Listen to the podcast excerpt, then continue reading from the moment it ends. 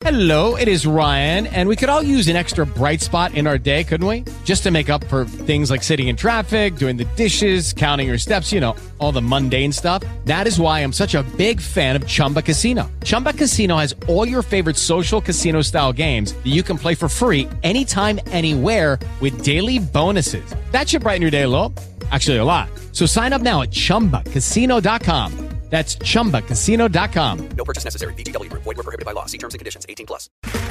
Okay, round two. Name something that's not boring. A laundry? Ooh, a book club. Computer solitaire, huh? Ah, sorry. We were looking for Chumba Casino. That's right. ChumbaCasino.com has over 100 casino style games. Join today and play for free for your chance to redeem some serious prizes. ChumbaCasino.com. No purchase necessary. Void prohibited by law. 18 plus. Terms and conditions apply. See website for details. Welcome back to the Hollywood Casino Press Box. Now back to Frank Cusimano and Bob Ramsey on 590 The Fan and 590TheFan.com.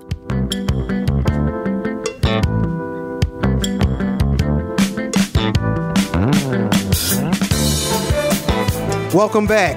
And now on the Hollywood Casino Press Box, we're going to talk about Missouri State and their successful basketball season so far with Jay Spoonhour, Bob Ramsey, and Jay. I know you guys go back way back, so it's nice to have you on. Every time we have uh, Jay on, it's always fun conversation. How you doing, Jay? I'm good. Joe, what's going on? How are you? I'm doing pretty good. I can't complain at all. Uh, Frank's out at the uh, Cotton Bowl for Miz- for Mizzou football, so uh, we were just talking about college basketball in the first segment, and uh, Bob Ramsey suggested we give you a call and thought it'd be a great way to talk about some college basketball and Missouri State's big upset against St. Mary's over the weekend. Yeah, Jay. The Yeah. Uh, you guys you guys went on the road to Moraga and uh, St. Mary's. Their record would tell you they're not uh, having the year they want, and you guys added to that, didn't you? Yeah, and they really their record. When you look at their schedule, you understand why their record is what it is. Um, they don't play. You know, they just don't play any games that you look at and go, okay, those are wins. So every, you know, they've got Utah and Xavier and all kind UNLV, all kinds of games that they. He's just not afraid to play anybody. He just he, he's trying to get games all the time. Uh, every, folks that were SLU fans remember Randy Bennett and what a, I mean. First of all, what a great guy, and then he turns into being one of the best coaches in the country. I was so we the way we do our scouts is the whole staff does the scout, right? Like a lot of times, people will have like one assistant coach do a scout. So I, we're all scouting all of these teams at the same time. So I was just watching. I hadn't watched his teams in so long. You talk about just like an efficient machine of doing things the way you're supposed to do. It was such a good lesson for our guys. We used their team as an example of how to play the entire week when we were leading up to it. Huh? Which, well, it sort of it sort of makes guys mad sometimes. like you know, like hey, look how good these guys are, and it, and it'll be and guys will look at it and go, you know, okay, whatever. But the, see, the Bears have played them. Dana has played St. Mary's the last two years, and so this is the third game. And I sort of asked him, why do you keep doing this? and he said he's because I mean, I, my mentality is, golly, why would we want to go play St. Mary's? They're they're they're just so good. And he said something really interesting. He goes, you know, I always learn more about my team after this game. Huh? I learn, or how do you say? I learned something more about my team every time I play these guys. I thought it was such a great way of approaching all this. Because they Uh, because Randy gets them to play right. So what will your team do against a team that is so fundamentally sound? Yeah. there's going to be no change in Randy's team. There, you talk about like I don't know how how they well, in in your collegiate courses where you have like a blind study and Oh, yeah. you had to have a constant.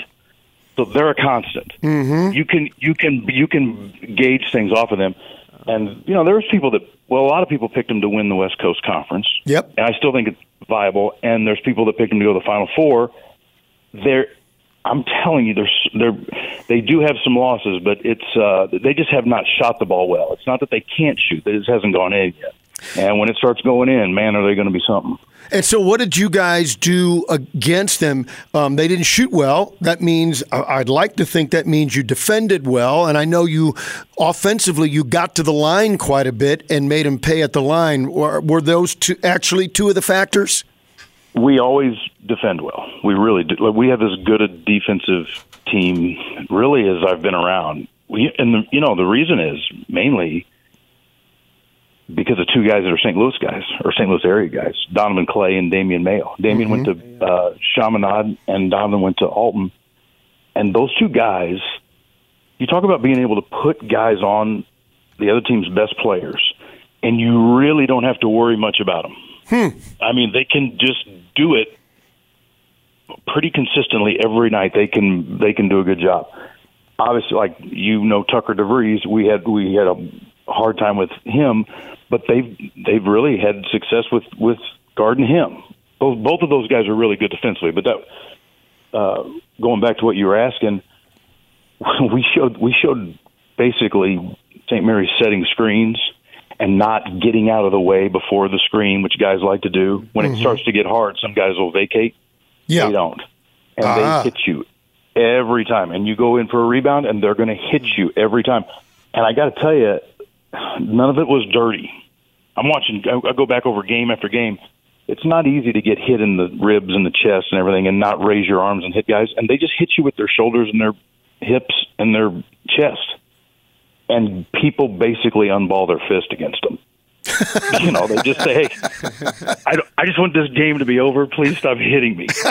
And that's sort of how they do it. That's how they've always done it. And uh, so our- our thing was, you can't go out there and start hoping that this is going to be over. It's not going to stop. Right. So you better not react. And the Bears did such a good job of not reacting to physical play.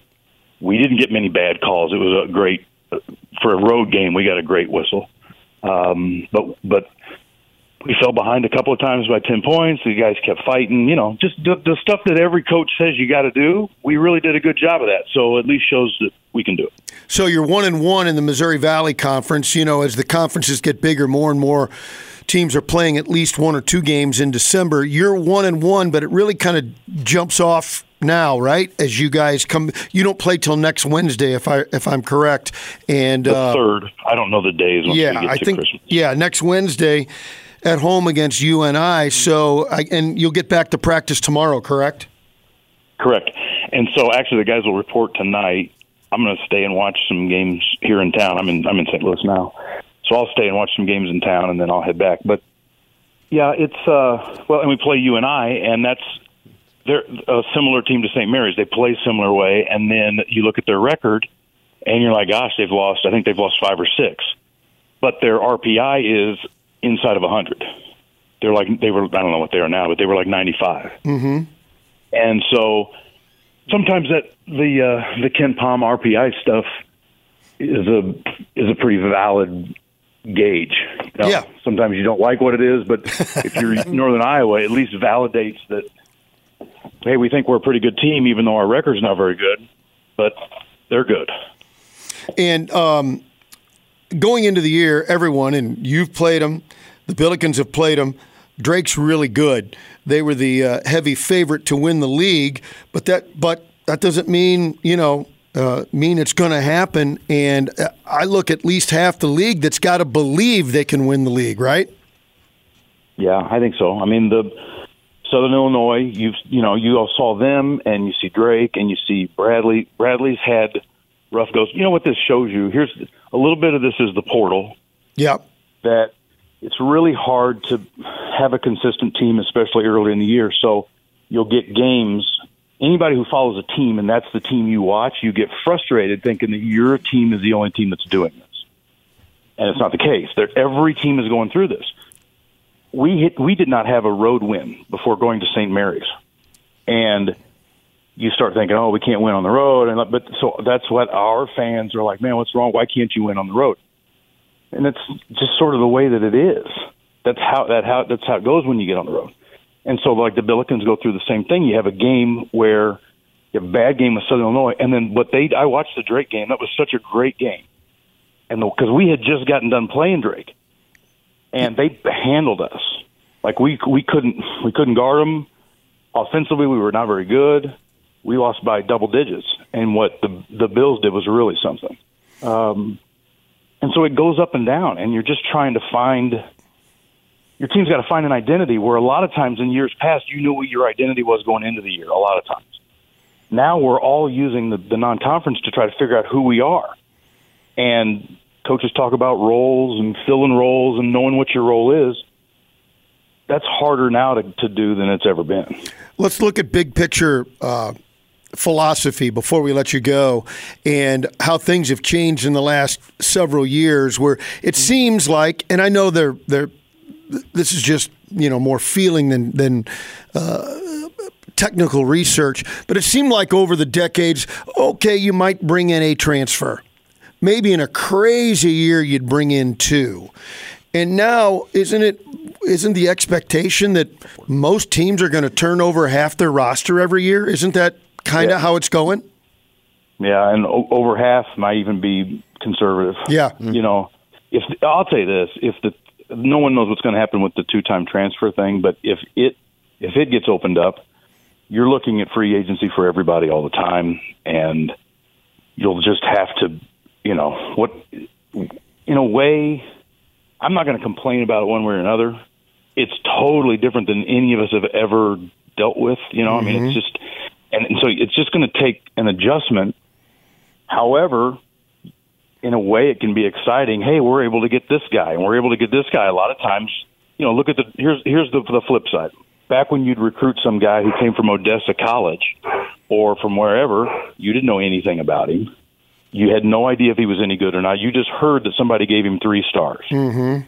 Well, now you're going to get a guy who's a transfer from Georgia, and you watched him play, and you know who he is. That's what it's going to be now, and you know there's going to be serious drawbacks and things that you don't like about it, but you can either enjoy it or not. It's I don't think it's going. I don't think it's going anywhere yeah um, it makes it really it makes it really hard. Like every team's going to look like they're not coached very well. So a lot of people are going to be well. Everybody's going to be mad at their coaches all the time now. Like, why'd we do that? That was dumb.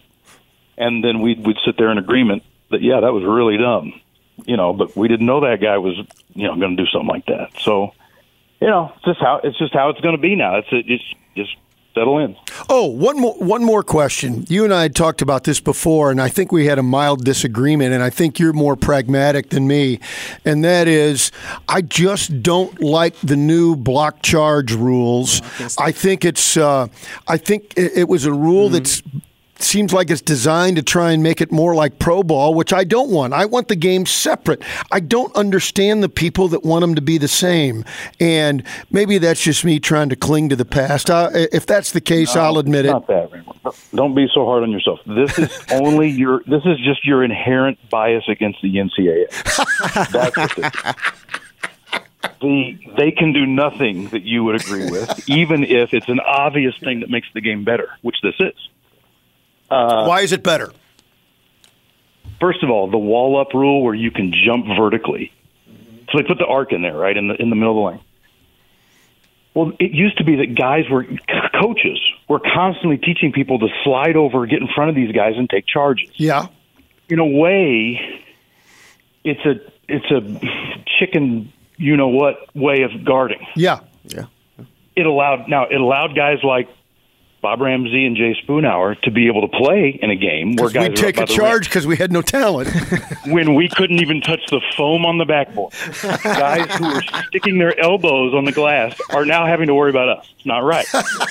so, in a way, you're the one being unfair, and I think you should acknowledge it. Okay. That you want to continue this to go on. But here, here no, honestly, the, the deal where you can jump vertically, and the referees, you know, do a good job of not calling it Hmm.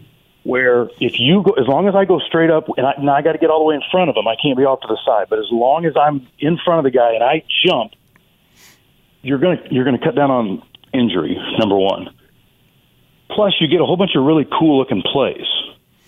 The play where the guy goes in and hits the guy with his basically his knees, and he hits the guy in the shoulders, and they all fall to the ground. Is no, All right. Um, here's here's one last de- uh, desperate effort for me to try and save face on this topic, and that is I feel like the rule helps promote playing four out and five out, and lets teams out athlete the other team rather than playing basketball. But look, I, you know, I came You're up in a about- I mean, time you're not, where you're everybody. not wrong about it. You're not wrong. But that's what it is. You know, and I like to run, like to see him run plays, and That just Yeah. that's a lost art. Well, it's that everything's going to follow the NBA. So I'm amazed we're still at a 30 second clock. It, it won't be. Yeah. Um, they're they, you know they're trying to keep some sort of separation between the two, but they just want you know we all Joe I, I, Joe probably doesn't have kids, but Joe does. If when Joe has kids, his kids will not sit and watch games on TV like we did. My kids don't watch games on TV like I did. No, mine don't either. They're, the viewership of the whole thing's going down. What's what's rising is the highlights. Mm-hmm. People watch stuff on their phones, but I think the NCAA rightfully is scared to death that people aren't going to watch games anymore, and they got to do they got to try to do something to increase it in the same way that Major League Baseball thinks people want to watch home runs, which I think is wrong. These guys think that people want to watch one-on-one basketball. Okay, if that's what they think. Well, uh, time will tell, I suppose. And time will tell. Missouri State Bears making a run at the Missouri Valley Conference title. Good luck to you guys. Let's uh, make sure we touch base again as we get into the heart of the conference season.